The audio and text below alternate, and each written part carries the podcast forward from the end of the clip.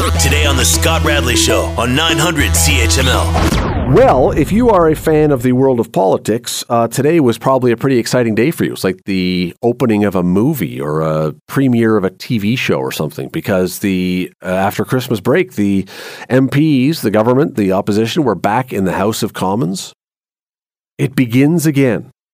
And a man who knows his way around the House of Commons as well as anyone, covered it as well as Queen's Park for years and years and years. His name is Richard Brennan, former journalist, joins us now. Richard, how are you? Fine, Scott. Yourself?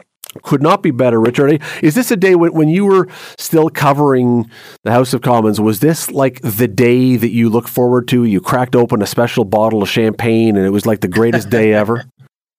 you might have a beer afterwards, but that's about it. this one, I'm not sure. Uh, well, I don't know what you think about this one. I'm not sure that, in particular, considering what's been going on and where the polls are, I'm not sure the liberals right now were as excited to get back into the House as maybe the conservatives were this time. Well, for sure, the polls are showing uh, the conservatives, you know, quite a bit ahead but you know, uh, uh, you know, polls change, and I've seen them change dramatically. So I, you know, I don't get too worked up about them, quite frankly. You said it was like a movie. Well, if it's a movie starting today, we've seen the trailers already, and they have very, very many things that we all know that are going to dominate, and and and certainly that you know that's uh, you know uh, one thing is they're having a commission looking into uh, foreign influence on elections. Yes. That's going to be very interesting. I think that's going to probably be the most interesting thing of the, the whole next session. To re- nail it down and find out who exactly, well, we have a pretty good idea who they are, but why are they doing it? How, how you know, how far afield have they gone to, to meddle in uh, elections? And you know and what they're going to do about it. I guess that's that bottom line there is what are they going to do about it? Is it though richard is is that going to be as interesting as it should be? And i agree with you the topic the issue is enormous and should be. But with the justice that's overseeing this essentially not allowing opposition to ask questions has that not kind of pulled the pin on a little bit of what we might have found out about this and how interesting this might have been? Well he doesn't want it to become a circus. And and that that's where I agree with him. If they all got their hand into this, nothing would be resolved. I mean, it would just be you know uh, you know the Tories are bad, the government's bad, everybody's bad, and and we've got the answers for everything. And why, why don't we why don't we do something about these countries that are meddling with our politics? He's got to have the the presence to look at the whole situation, dissect it, and come up with some, you know, valid ideas about how severe it is. And if you if you let the politics get involved in this, and believe me, it it will anyway, uh, Scott. It'll be there'll there'll be the the, uh, the sideshow, if you will, about how the how the commission is going, whether they like it or not. But all the all the parties have agreed to this, as you know.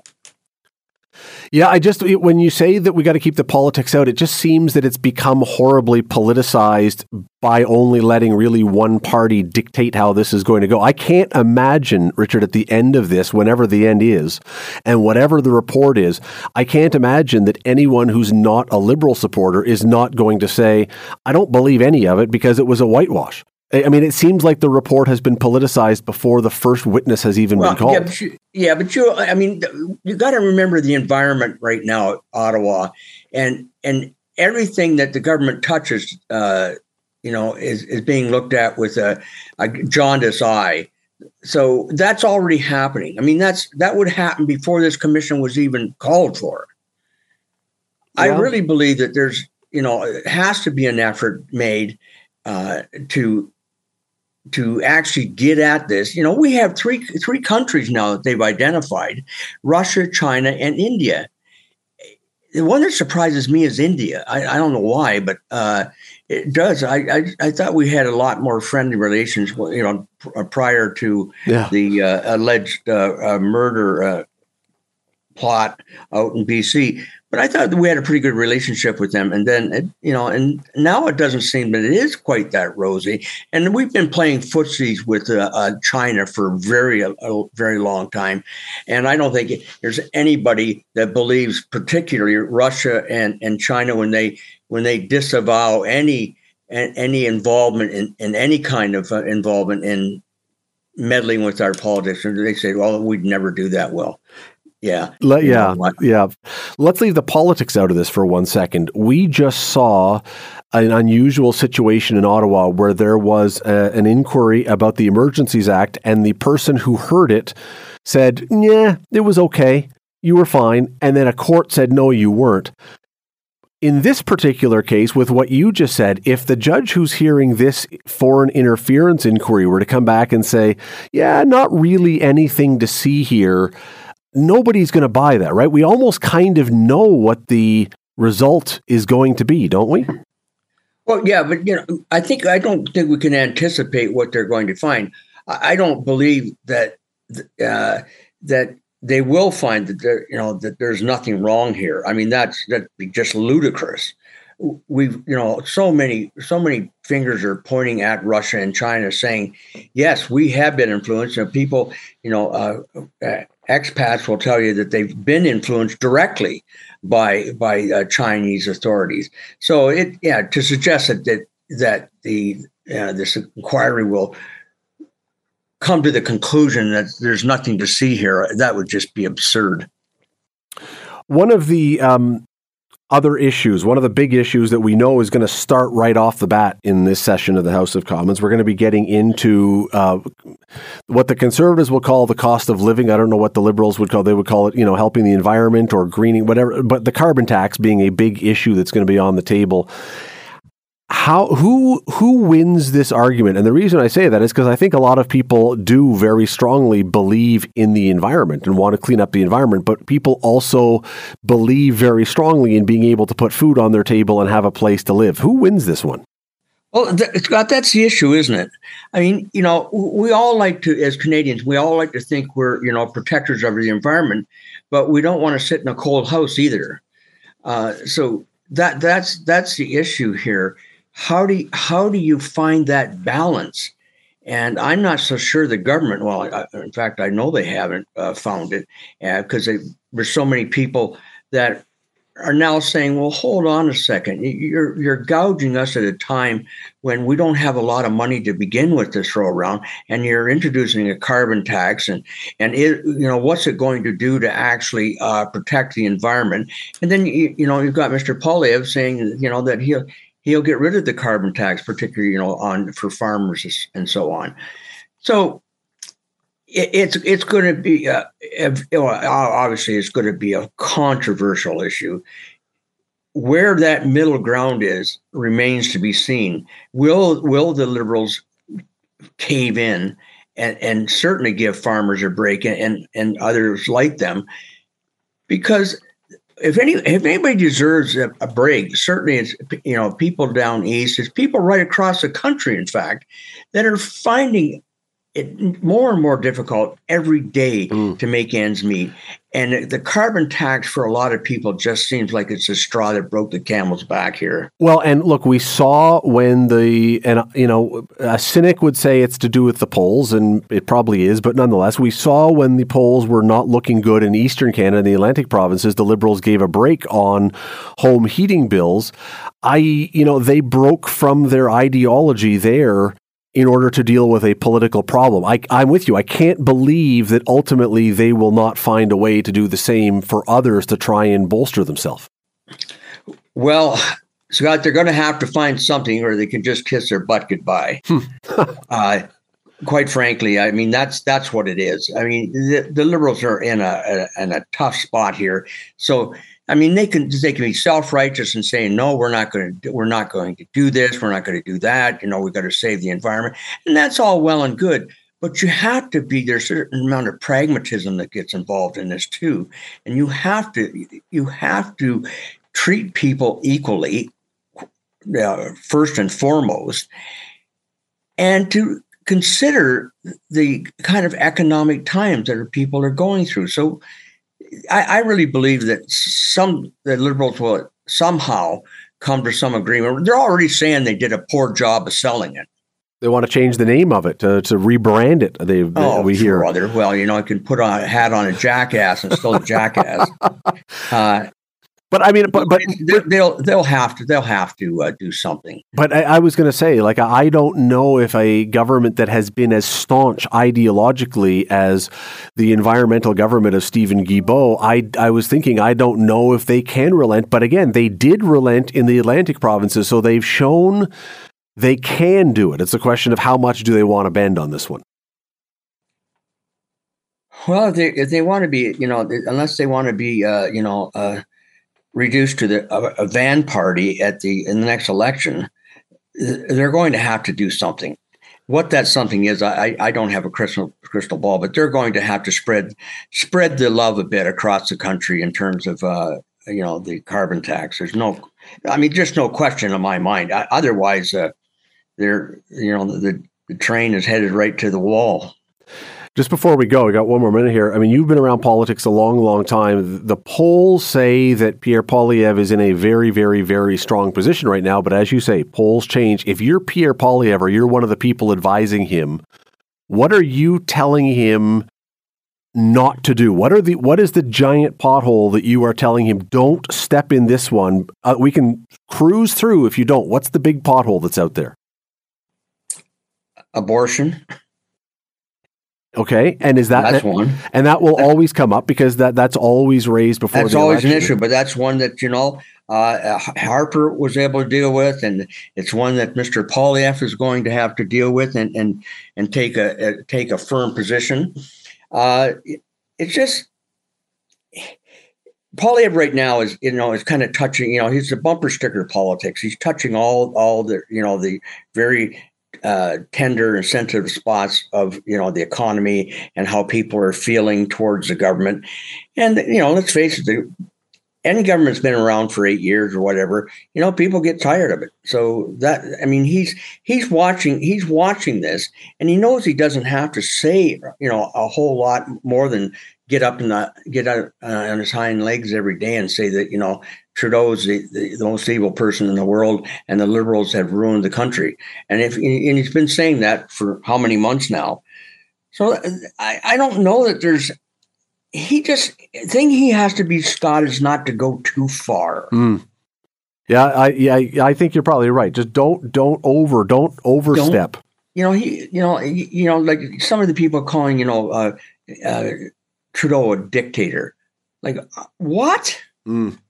no, no, I, I, I, absolutely agree. I think that as long as you, uh, well, as long as he doesn't take the bait and go way over the top, he's probably okay. But who knows? Who knows? Yeah, but if he happen. does, I, I, think you know, you know that he he really that that's that's his uh, you know that's his issue. I think right at the moment is just to, you know, sure, give him hell every day, but you better be careful how you pick your words because if you say something outrageous, you know, like was said years ago about Chrétien and, and his f- facial paralysis.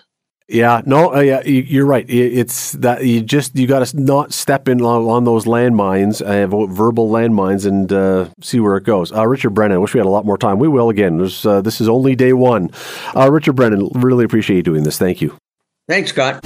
You're listening to the Scott Radley Show podcast on 900 CHML. Now, you may have noticed that over the last generation, maybe longer than that, we've had this thing called helicopter parenting. You're you're probably familiar, or uh, or bubble wrap parenting. Some people have called it. We don't want our kids to get hurt. We don't want them to scrape a knee. We don't want anything bad to happen. Parents get angry if kids do things at school and come home with a little ding. Well, it turns out according to a new study that was published in the Canadian Pediatric Society, risky play could actually be a very, very good thing. Let me bring in Dr. Mariana Brussoni. She is the director of the Human Early Learning Partnership and a professor in the Department of Pediatrics and the School of Population and Public Health at the University of British Columbia. Thanks for doing this today. Really appreciate it.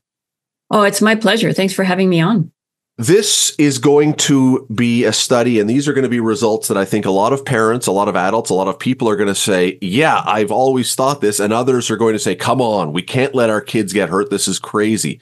What, would be the background? What would be the, the um, reason that this might be a good thing? Oh, so many reasons. And I think uh, if any of us take us ourselves back to our favorite childhood play memories, you know, we've asked a lot of adults this over the years. And by and large, people are outdoors, they're with friends, they're not with adults, you know, they're kind of wandering around the neighborhood doing what they want, you know, whatever they feel like and figuring things out for themselves. You know, and, and if people dig a little bit deeper in terms of thinking, what did I get out of those experiences? You know, they talk about a sense of joy and fun and freedom and being able to run and jump and shout, you know, and nobody telling them inside voices or anything mm. like that. And being away from adults uh, means that they had to figure things out for themselves. They had to figure out what they wanted to do, how they wanted to do it. They had to resolve disputes. If they had, you know, little bumps and bruises, then it was just something they had to deal with. And so, you know, as a developmental psychologist, what my research has looked at and what the Canadian Pediatric Society really lifts up here is how important each of these aspects of this kind of play are actually really critical to fundamental aspects of children's health and development and well-being what you described and i'm guessing at a time frame here but what you described basically is childhood before mid 90s maybe early 90s what changed yeah, it's uh, we we really point to even earlier than that, okay. the late '80s when there was started to be a change, and when we also started to see some statistics showing, for example, less kids walking to school on their own and things like that. So a lot of things changed. Um, and so, if you think back to that period, there was increasing um, inequities in society. So, there was one recession after another. And so, it meant that the gap between rich and poor got bigger. Um, and so, what used to be kind of a, a normal middle class lifestyle and the education level that you needed for that got a lot more challenging. And more and more people were needing university education um, for jobs and more and more competition and so on. And so, parents became part of this intensive parent parenting movement where they were kind of more worried about their kids succeeding and expected to actually cultivate their children for success. So what that meant was, well, play is just frivolous. Why would we spend time on that when they could be doing math or reading? And how do we make sure they get into the right schools? And also at the same time in society, we were thinking, well, you know, we, we expect to control risks. We certainly don't want our children to to get hurt. There was this shift towards, well, kids are incapable and they're vulnerable and they need adults to take care of them. And if kids get hurt, it's parents' fault. So it put a lot of onus on parents to have their kids succeed and to not get hurt. And, and so we saw this shift towards when kids weren't in school, they were in supervised activities. They weren't seen as able to take care of themselves and more and more and more restriction of freedom.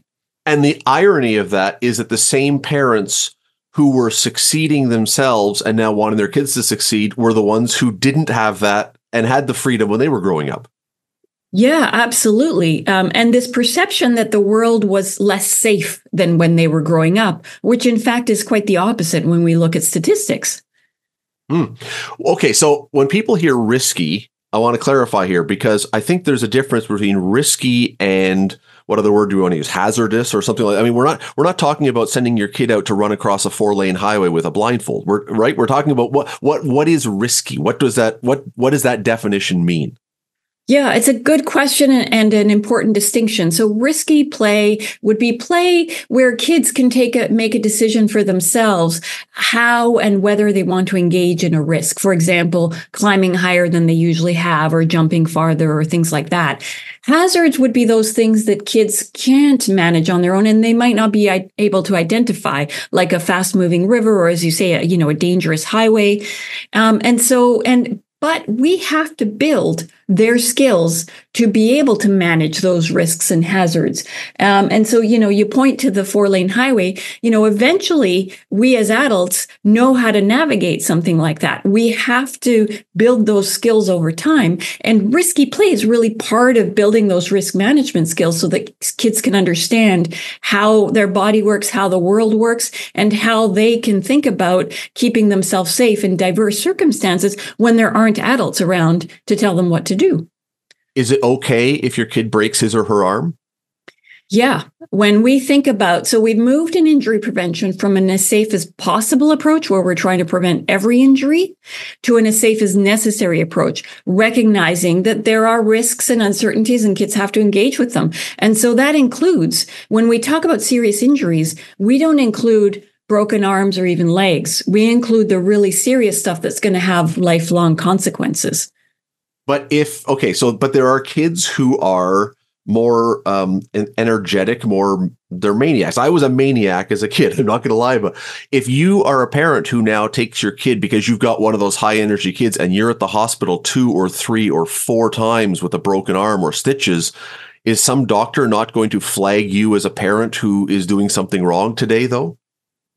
No, well, we hope not, right? Because uh, there is the recognition that those high energy, what we call sensation seeking kids are gonna are gonna need to, you know, have uh, have an outlet for their energy. And in fact, the research shows that if they don't have an outlet, you know, they're going to find it somewhere and they're, they're going to ne- not necessarily find it in places that we are actually okay with right? So they they might even take more risks in in uh, circumstances that are even more dangerous. So if we want to make sure that these high energy kids have an opportunity for this kind of play, you know, play, you know, in, in most play environments is is reasonably safe. Um, and so with the Canadian Pediatric Statement, there is more of a recognition of that. One of the things you just said, I hadn't thought about this, but tying in a second school of thought or study is that boys are struggling in school often now. Is there a connection here that we're telling boys not to, as you say, blow off your energy, blow off your steam? Are we are we doing harm to boys in school because they need to be able to do this, particularly? Yeah, schools, and for the most part, are designed to have kids sit sedentary for long periods of time. Um, and I mean, any body is not designed to do that. Um, and we do see some challenges, particularly with boys or with kids with with other special needs. Um, and so we also do work with schools and teachers to figure out ways for teachers to take their kids out and be able to take full advantage of being outdoors to engage in lessons outdoors. Uh, one last thing. I wish we had so much more time. This is such a fascinating topic. We have just come out of a pandemic. We are seeing reports anyway, a lot of kids with struggling with mental health, with other kind of things. Do you believe there's a connection between a year or two or three of kids being stuck in their home and what we're seeing now? Uh, yes, but those trends were happening before. So the pandemic has exacerbated what we were already seeing previously, um, which is again was pointed out by the Canadian Pediatric Society statement that uh, it's partly because of these reductions in freedom, the ability to play freely, the ability to just kind of do these kinds of things to build their resilience and self confidence that can help them manage these kind of challenging circumstances that life will throw at them. You know, it, it, it sounds so much more fun. I mean, I don't I'm not going to ask. I, I, know for me, uh, my age, we had these kind of opportunities to do this when I was a kid, and I, I, I, I do look and I feel badly for kids now that don't have those chances to do that. It's I, I kind of get it, but I kind of. Uh, well, I very much appreciate this study and what you're saying because it's. Uh, I don't know that we can ever go back, but maybe, maybe well, it, you know, it's not going back to an idealistic past because, you know, there are different circumstances today and, and not everything about the past was good. No. But it's about, you know, giving, recognizing that kids need freedom for this kind of play. Uh, and so we work with parents. We have tools online. They can check out outsideplay.org to help them rethink, you know, so that you can actually create this kind of childhood you know with your neighborhood with you know local parents that that might want to do the same thing so that the kids do have the freedom to do this kind of play It's a fascinating topic. Uh, Dr. Mariana Brussoni, uh, director of the Human Early Learning Partnership and a professor at the University of British Columbia. Thank you for this. Really appreciate it. Oh, my pleasure. Thanks for having me. You're listening to the Scott Radley Show podcast on 900 CHML. All right, as I say, Don Robertson, who is usually here on Mondays at this time, is in a tiny leopard skin thong right now on a beach somewhere, sipping on a drink with an umbrella. If he's listening. well, if he's listening, uh, that's that's that would be really you got nothing else to do if you're down there. But anyway, uh, but joining me today to uh, to not wear a tiny leopard skin thong, a man who is the most effervescent voice in this area broadcast. Uh, Steve Foxcroft, how are you? I'm good. Thanks for having me. These are huge shoes to fill, and I don't know. He Don's probably got tiny thong. The tiny thong. I can't go there, but the move of moving the umbrella off to the side to take your sip of the as opposed colada. to getting it stuck up yeah, your nose. Yeah. yeah, Don would look very effervescent doing that. Well, the effervescent well, right? word. Steve has been described. Steve off well does the uh, Santa Claus parade in Burlington, and every year they describe you as effervescent. Yeah. Did you like put that on your on your list that said, okay, if you're going to sign me, you've got to call me effervescent? Because I don't know where that word comes from. I think it came from Santa Claus himself when he go, when he goes by with Rudolph leading the way, and I think it came right from Santa Claus. So I'm going to go with that. If Santa calls you effervescent, yeah. then you go with effervescent. Uh, Steve, by the way, uh, not working this last Sunday because he does the sticks, the yardsticks at the Buffalo Bills games. Unfortunately, uh, not on the field this week. Should have been. Yeah, like it Should was interesting that I actually had a Don Robertson type trip planned, but it had to go all through. Like Baltimore had to win the Saturday before yes. for this trip to happen. It was a quick weekend getaway. Not, not. I'm not Don Robertson territory there, but, but boy, oh boy, thinking back to what's now played out, and I know we'll talk about it. We the Bills. I was close to working. Like I should have been working. Yes because I think the Bills lost that game more than Kansas City won that. Well, game. yeah, I, I, mean, look, the uh, for people who follow, the Bills' defense was so banged up; they were down to like third string guys lower. This is this is all right. Before we get to that, mm-hmm. let's let's start from the beginning here because we we now have, for better or for worse, some people will say for better, some people will say for worse, the Taylor Swift Super Bowl is this good for the NFL or bad for the NFL? And I'll tell you why I'm asking that question. You would say, well, of course it's good for the NFL because they get to show Taylor Swift a trillion times now and get all the Swifties to watch. But I really believe that there are a lot of people who already were kind of believing the story that the NFL has a script, kind of, not really saying the fix is in, but kinda it always seems to work out the way they want and this is exactly how the NFL would have wanted this to work out and it happened again. I think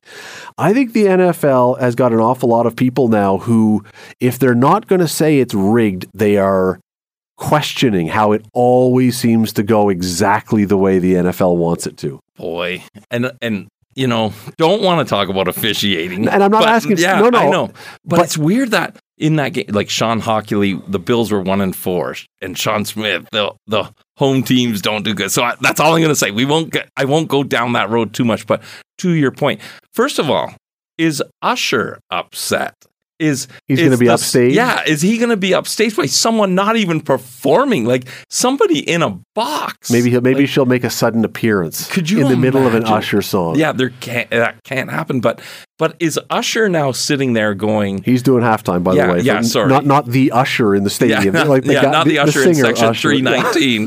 the Usher, the performer. So is he a little perturbed at the way things have played out? I don't know. We don't answer that. We don't. I don't text with Usher very often, but but you know that's one of the sidelines of this. It's gonna. Is it gonna be a sideshow? Because now, oh yeah, all I've oh, heard yeah. is she's performing in Tokyo. You gain a day with the travel. She can be there by Saturday night, and it goes on and on and on.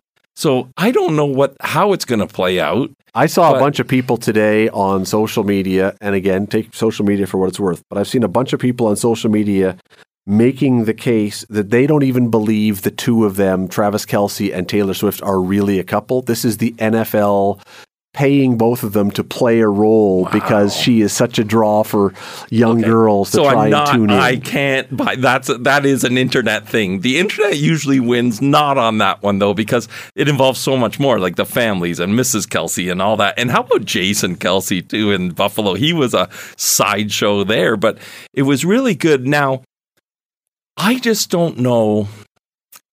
I like Andy Reid. And I like Kelce because I like him as a football player. And and lately it's harder, I think, with the whole Swiftie thing going on.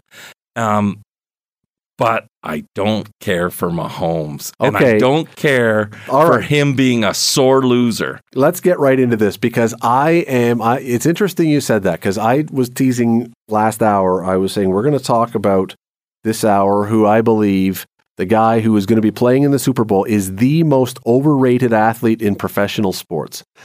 If Patrick Mahomes had been drafted by Arizona, as opposed to landing with Andy Reid and the defense of Steve Spagnuolo and Travis Kelce, if if he had been in Arizona, he is Kyler Murray right now. Mm-hmm. I don't. Patrick Mahomes did not beat the Buffalo Bills the Buffalo Bills having no defense left from injuries, they they couldn't they couldn't make any stops. Yeah, they, they had couldn't nobody. field the defense. Basically, Steve Spagnuolo's defense beat the Baltimore Ravens yesterday. Not Patrick Mahomes. He was entirely mediocre. I, I look at this and I hear this stuff talking today. People who are well known, usually respected sports people saying he's the best quarterback ever. And I'm like, you put him on a mediocre team without Andy Reid calling this unbelievable offense and a defense that always comes up big. He has zero Super Bowls. I'm sorry, he's just he is he is a good quarterback, but to call him one of the great, he's not in the top three, probably maybe four active quarterbacks mm-hmm. right now. If you had a if you had a draft, I really believe right. this. If you were drafting from scratch, from scratch, every team had to start over. You think that Patrick Mahomes is the first player taken off the board? No way, not even close. And it's because of what you said too. It's the Andy Reid factor, and there's no. What bugged me today, hearing a lot of the things, is the fact that they're comparing him and Brady. Like that, like you just said, he's maybe four, maybe six, like Justin Herbert. Like there's guys that can play the position. I'd love to see Justin Herbert play with Andy Reid as his coach. Like that would be something. And that's not even the number one guy, right? But if you're saying that Patrick Mahomes is the reason the Chiefs have won Super Bowls, the reason, and so you're saying he's the greatest because he has led the team, that means that you must believe that if the Bills had not traded their pick and drafted mm-hmm. Patrick mm. Mahomes, they would have two Super Bowls. Do you believe that if Patrick if the if the roles had been reversed a week ago Patrick Mahomes was playing for the Bills and Josh Allen was playing for the Chiefs, that the Bills would have won? Not even close, right? It would. Allen outplayed yeah, him. Yeah, Al- Allen outplayed it him. It was a Allen... team reason that the Chiefs won that game. And I think what you said earlier too, the Bills couldn't feel the defense. I kept saying to myself, if the, so, just one or two of the guys that were injured on the Bills defense were back in the lineup, Milano would have been the biggest guy, right? Tre'Davious White, like, like just Tre'Davious White, yeah, Tre'Davious White. White um, Russell, like there's so many guys that they just would have stopped the run better. They would have got off the field more. It just it would have been a different. Look, I'm not arguing sure. that Patrick Mahomes is a bad quarterback. I'm not saying that at all. He's a good quarterback. He's in the top five. But yeah. Uh, again, I really believe that if you were going to have from scratch a draft in the NFL where nobody had a player, every team was in the draft, and every player was thrown into the pile. I don't believe that Patrick Mahomes would probably be in the top three players picked. Now he might be four, but yeah. I think that I think that uh, Jackson that uh, uh, Lamar Jackson yeah, or Lamar Jackson, Trevor Lawrence, Josh Justin Allen. Herbert, I don't Josh know. About, I don't know about Trevor Lawrence. Uh, well, give Trevor Burrow Lawrence. might be in there though. Burrow, absolutely, he'd right? be in there. But give Trevor Lawrence Andy Reid and that team. Switch See? like uh, there's a lot of guys. There's a number of guys that you could say would they be in the same position. I would say I think so and and to have a guy like Kelce that is your oh, ultimate Hall just, of Famer, eh, and a yeah. go to. You're in yeah. trouble. You throw it to Kelce, and yeah. he makes every catch. Exactly. So. And yeah, I just I, I like listening to this stuff. And again, I'm not I'm not trying to. It sounds like we're dumping on on Mahomes. I'm not. I'm still saying no. he's he's a very good player.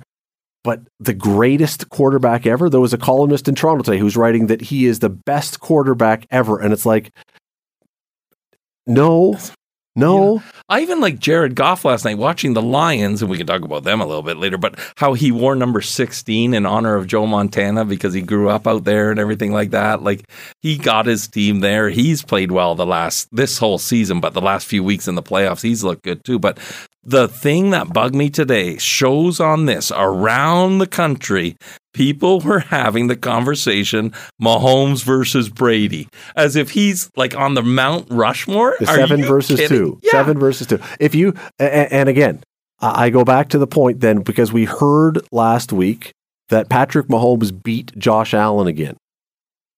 And I would bet all the money, I don't bet, I would bet all the money I have or have ever had that if you had flipped those guys and Josh Allen was playing for the Kansas City Chiefs and and and uh, Mahomes, Mahomes yeah, was playing for, for the, the Bills. Bills. Not only do the Chiefs win because of the mm-hmm. defense, they win probably by four touchdowns. Yeah, the game's over at halftime. And you know, another one uh, comparison is the 13 second game. Flip them in that game too. But even then, saying that Mahomes won that game, Josh Allen left the field with 13 seconds left and the lead. He doesn't play defense. That's right and then never got the chance and never got the again. chance in overtime. Like so, it was crazy. They so changed a rule specifically for that. Right. So there's two examples that you just gave. The last two times they've met when it mattered in the playoffs, um, where Josh outplayed him. So yeah. right off the bat, that should be the conversation. I just it, it, to me it's just it's a hilarious thing to hear people bend themselves into pretzels to say that Mahomes is and and you know what the worst part is? Did you watch that Netflix show Quarterback? Did I watch it? I was in it. Oh yeah, you were. That's right. That's I right. forgot. Yeah, you can go I look did. up two two episodes, right? right? Yeah. And so uh, uh, some people will agree, some will disagree. Uh, Kirk Cousins, Minnesota Vikings. Oh. Well, was he's now free yeah. agent. Uh, you watch him, humble, mm-hmm. really down to earth, hardworking uh, guy that you would sit and say, "I would love to have dinner with that mm-hmm. guy." Uh, Marcus Mariota, I don't want to say troubled. That's not the word challenge. He's a guy who had a lot of challenges in his right. career.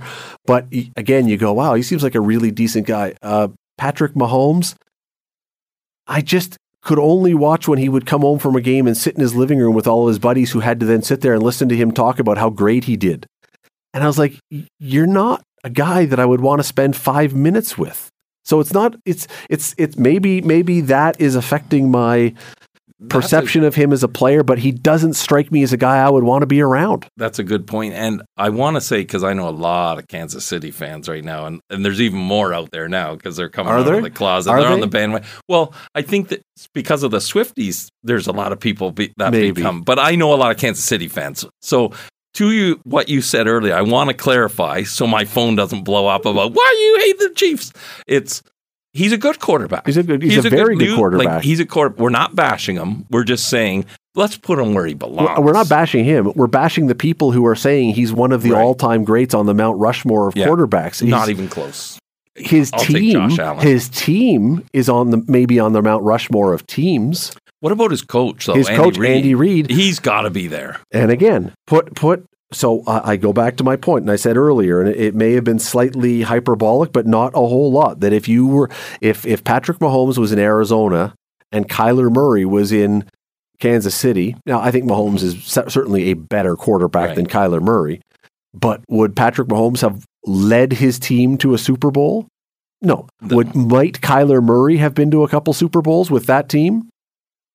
I would say quite possibly. He could have been like a Brock Purdy manage he could have managed them show up don't make a yeah. lot of mistakes right. just you know um, kyler murray's capable of that for sure so to the point is yeah it's what's around it's what's around you what's around you have that hall of fame uh, tight end Kelce that'll bail you out of everything. You have Andy Reid, who you know they used to do all those little sneaky screens up the middle, but then finally teams got film and stopped it, so you don't see it anymore. So they just come up with something else. Like Andy yeah. Reid is a genius. Well, and and the fact that uh, uh, Spagnuolo, the, the defensive coordinator for Kansas City, has they completely shut down the the, yeah. the Ravens. That's that. That's why they won. That's why they won. Because did they score in the second half? No. Exactly. So no, there's the point. Won. And I know some people will be saying, "Well, look, you guys are arguing that Mahomes isn't the one of the best ever or the best ever because he has the benefit of a team and a coach."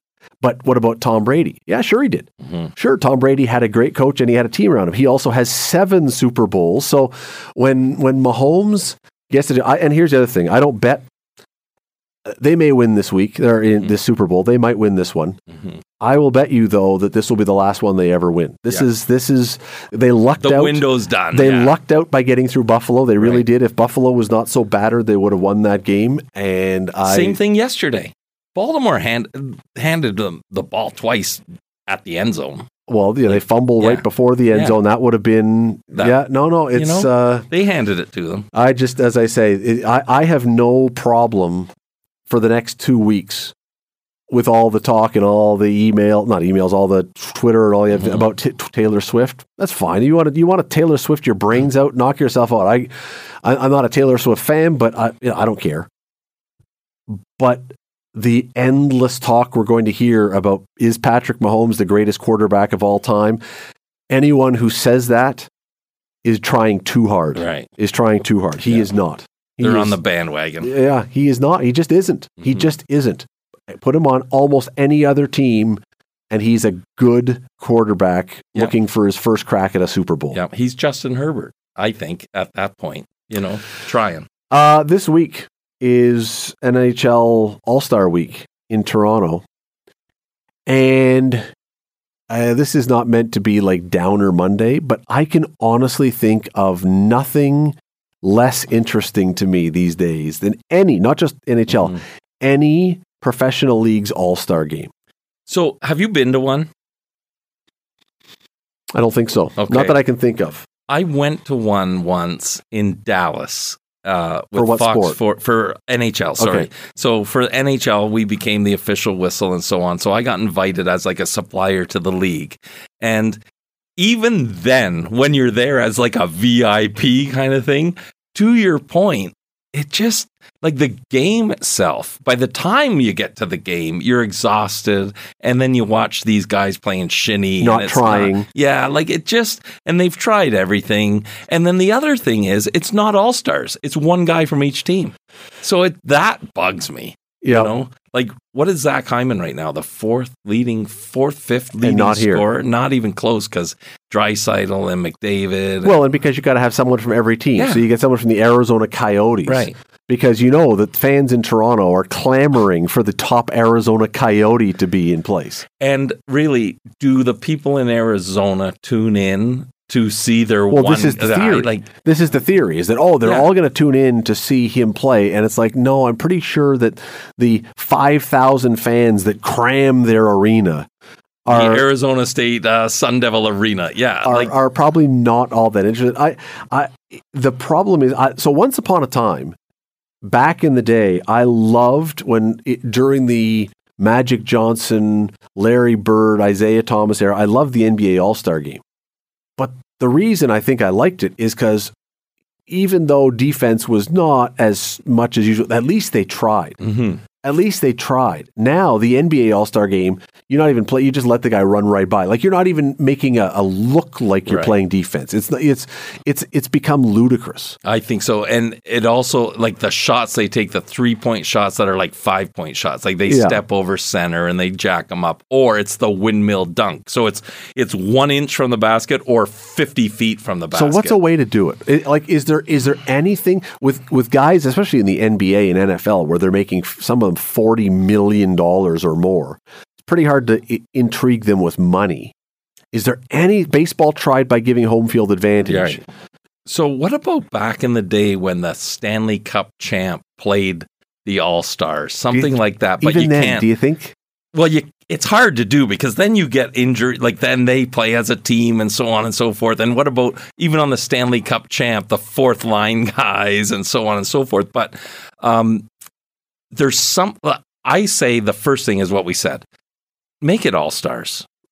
Have the right guys there, and don't worry about Start Arizona, San Jose, wh- whoever the team is. Like, so if you have the right guys there, that's the first thing, and then you need somebody to just throw a check at some point, right? You need pull somebody to Rose, yeah, pull a Pete at, Rose at, at home plate where, it, yeah, it's it, there is there is that there is I mean, I thought about okay, so if the players don't care about money for themselves because they're making so much. What if what if you said the money is going to a charity of their choosing? Do you think that that they I, feel obligated to try because right. I think they've tried that though and it didn't really it, it didn't change the effort level the the one the other thing they tried is the nationality thing, right? And then remember they had the young kids in yes. like when McDavid w- broke in, he was on that youngster team. Yeah, but that was the World Cup, or was that in the All Star no, I game? think that, that was, was the All Star, right? Didn't they have three teams, like a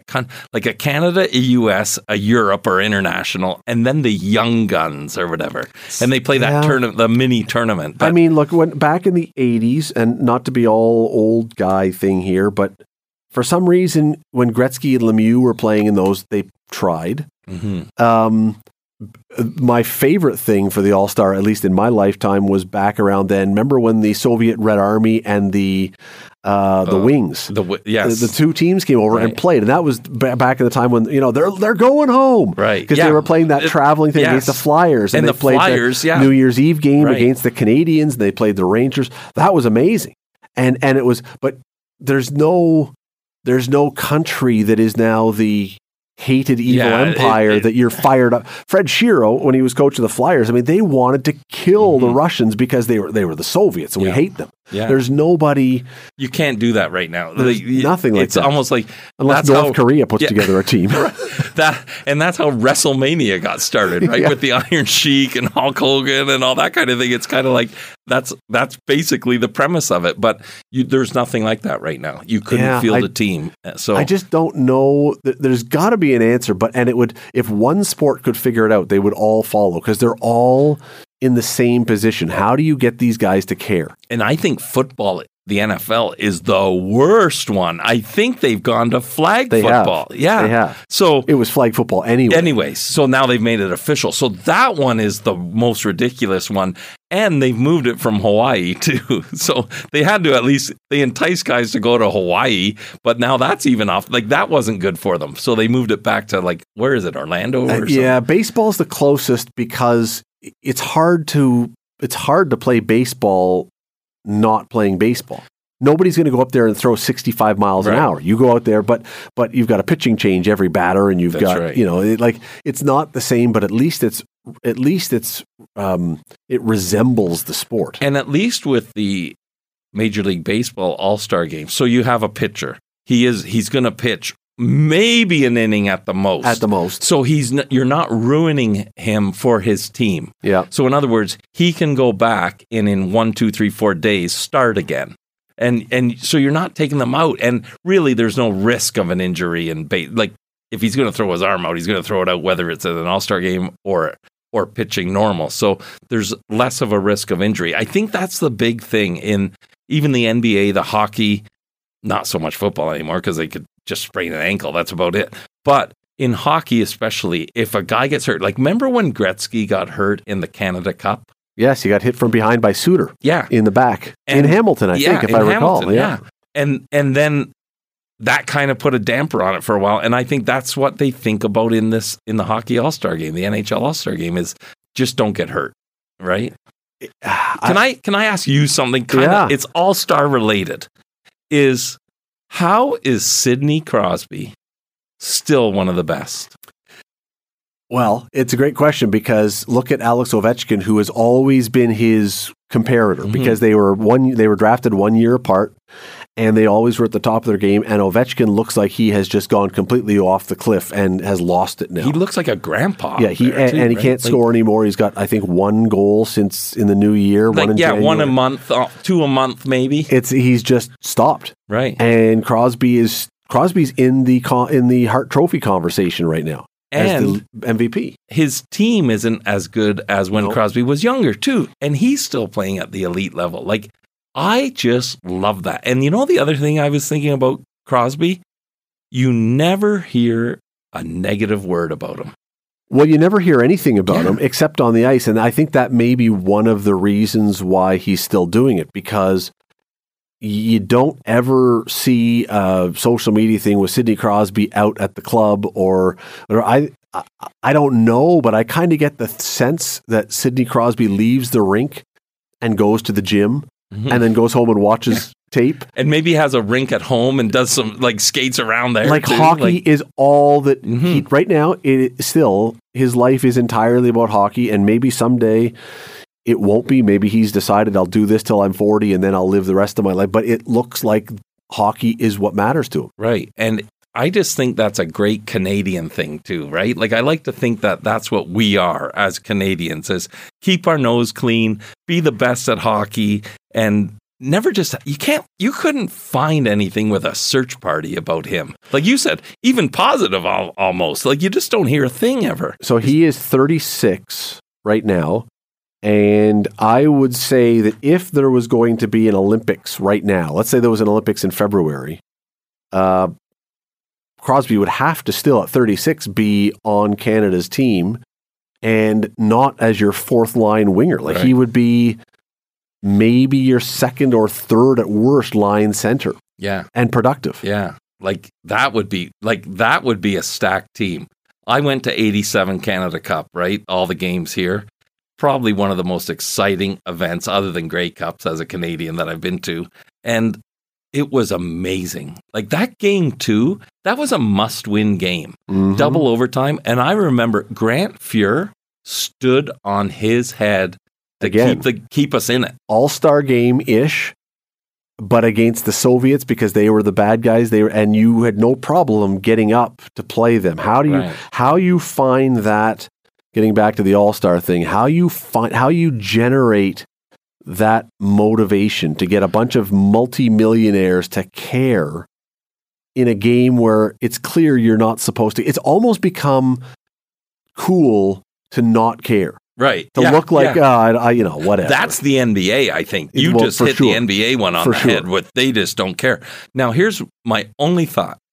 You have Torts as one of the coaches and just tell him to be Torts. Torts, go off, rip the other team or something. Like he'll he'll get people fired up, that's for sure. But the problem is you need another torts. Well, there's one other possibility that I would suggest, but the players in a million years would never go for this. And that is for a month after the All-Star game. The so it's it's by division. Right. right? You're, you're broken up by division, metropolitan, yeah. Atlantic, whatever. Only the teams in the division that win get to travel by charter. Everyone else has to fly commercial for a month.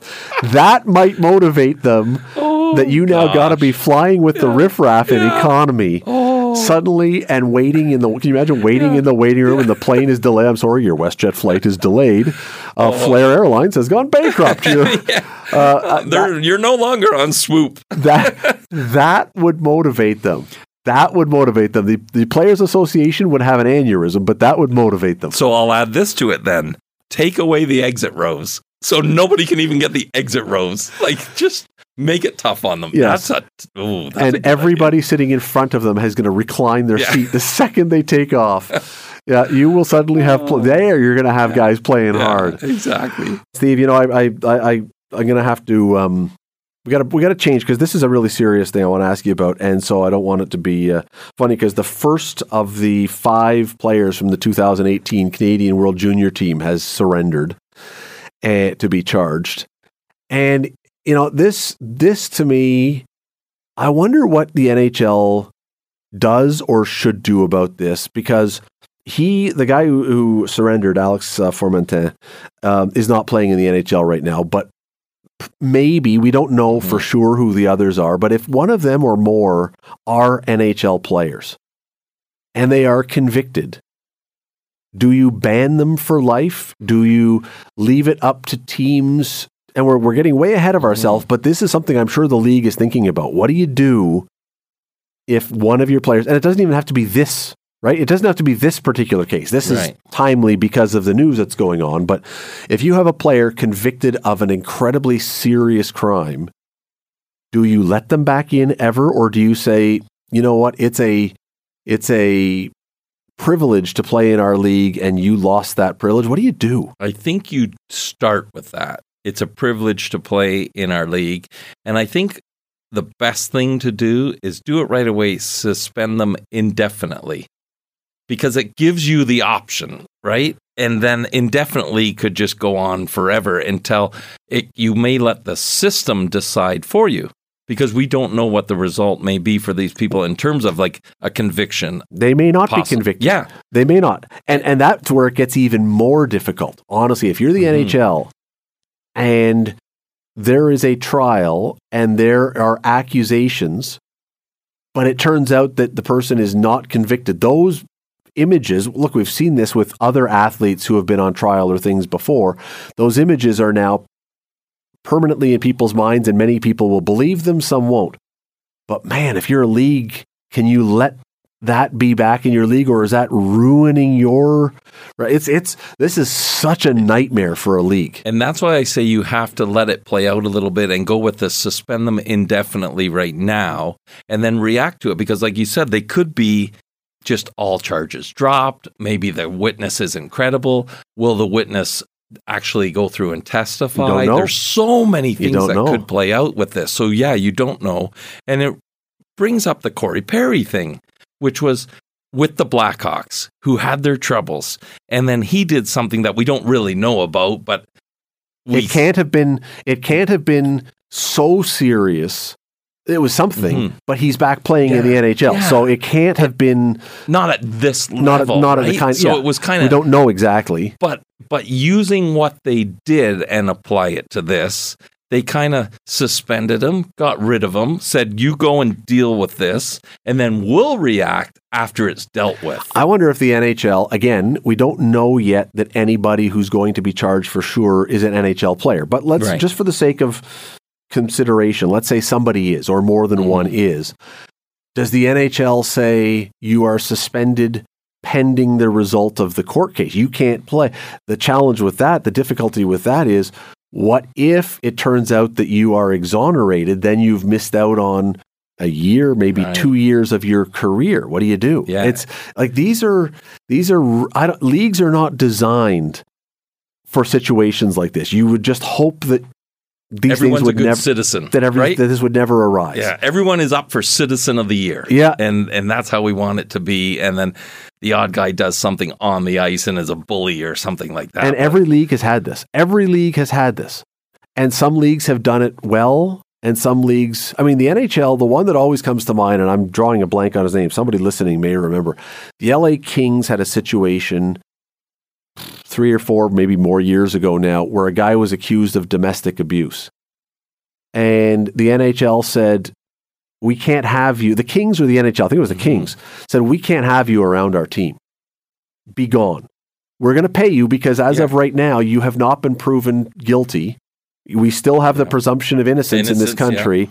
We're going to pay your salary, but don't come by the team. We don't want you on the ice. It's it's not good for our brand. All the rest of the stuff we, and I think that was as good a solution in an impossible situation as you can come up with. And that's you brought up a point about the pay factor too is being very important in this and the innocent until proven guilty part. So I would think that that's something that they probably should do so the guy can live still. Okay, right? now like, one more thing. We only have a minute left here. NHL has a salary cap. Now we're getting, we're we're, mm-hmm. we're moving away from the the serious part of this, and I don't want to pretend that salary cap right. stuff is more overrides it than yes. the yeah. criminal stuff. That's not. But from a sporting perspective, if a guy is not injured on long term injury, if he is on long term suspension, should his salary still count against the team's salary cap if he can't play because of this? Yeah, and in that case, I would say I now would, you're really penalizing yeah, the team right. in addition to the player. Yeah, so I would say in these not everyday scenarios, I treat it like an injured reserve and say no the team can go out and replace them because yeah, then a... you're at, at least employing somebody else too like somebody gets a job out of it uh, this you know this is one of those things that I, as i say leagues i don't believe that any league has figured it out i don't believe leagues are designed for this kind of thing mm-hmm. which is good because right. you don't want to be designed right. for no if this is this if it is so commonplace that you know what to do in this case you got a problem with your league well, and the other thing is, it happened before they got into the league too. In yeah. most cases, right? They might have been drafted, yeah. but not played yet. Maybe some of them were lent back. Well, we, again, we, we don't, don't, know, know yeah, who they know. are. But exactly. those are different scenarios that could be I in play. I would be shocked if there have not been long involved meetings with the league saying, "What are assuming it's it is somebody who's playing it. What do we do? And you know the what I said earlier about the witness themselves testifying. It's been a long time, so you know it's serious and going forward.